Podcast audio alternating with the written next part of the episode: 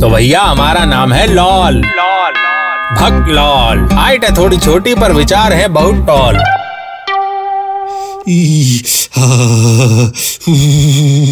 समझ तो आ ही गया होगा वैसे, पर फिर भी एक्सप्लेन कर देते हैं क्योंकि आज का ज्ञान है सर्दियों और हमारे देश की इकोनॉमी के बीच के कनेक्शन के बारे में। यानी कैसे सर्दियाँ जो हैं वो हिंदुस्तान की, भारत की इंडिया की, हमारे वतन की इकोनॉमी यानी अर्थव्यवस्था को सुधारती हैं, उसमें इजाफा लाती हैं।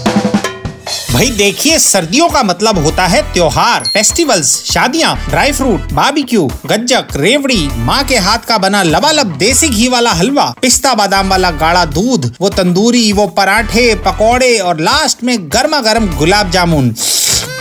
मज़ा आ गया, माँ कसम। इसके अलावा ऐसे मौसम में वो घर के बाहर ना निकलना, वो रजाई में दुबक कर मूंगफलियों के साथ जश्न मनाना, वो हीटर के आगे फ्रंट रो में बैठ कर टीवी देखना, ये सब कंट्रीब्यूट करता है हमारे देश की इकोनॉमी को अच्छा करने में। कैसे? वो ऐसे, क्योंकि जब सर्दियों के बाद गर्मियाँ आती हैं तो अपने साथ कटु सत्य लाती हैं, जिनमें से एक होता है हमारे वज़न का बढ़ना, और दूसरा शरीर के कई अंगों का जगह जगह कपड़ों में से ताका झाकी करना अटखेलियाँ सर्दियाँ करना इधर उधर से बाहर की ओर उचकना, सीधे शब्दों में सर्दियाँ खत्म होने से पहले जो आपने खा खा के इन्वेस्टमेंट की थी, उसका रिटर्न मिलना और कपड़ों का छोटा होना। जी हाँ जब जब हम मासूम बनकर ये बोलते हैं कि यार कपड़े छोटे हो गए तब तब अंदर से हमारा जमीर चीखे मारता है वह शर्म कर, कपड़े छोटे नहीं हुए, तुम फटे जा रहे हो। ऐसी मुश्किल की घड़ी में हमारे पास कोई चारा नहीं होता सिवाय इसके कि हम पुराने कपड़ों के बर्तन ले और चल दे मॉल या मार्केट की और नया स्टॉक लाने।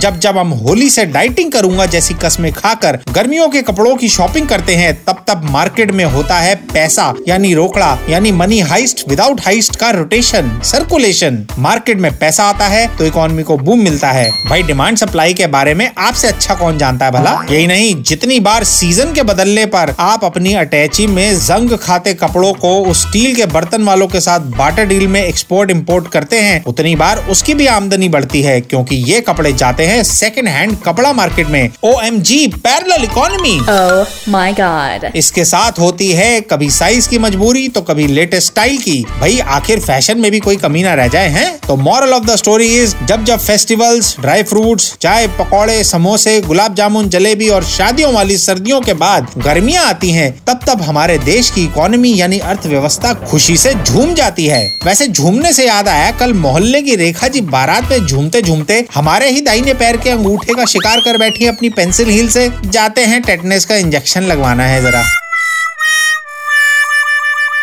तो भैया, हमारा नाम है लॉल। लॉल भक्त लॉल। हाइट है थोड़ी छोटी, पर विचार है बहुत टॉल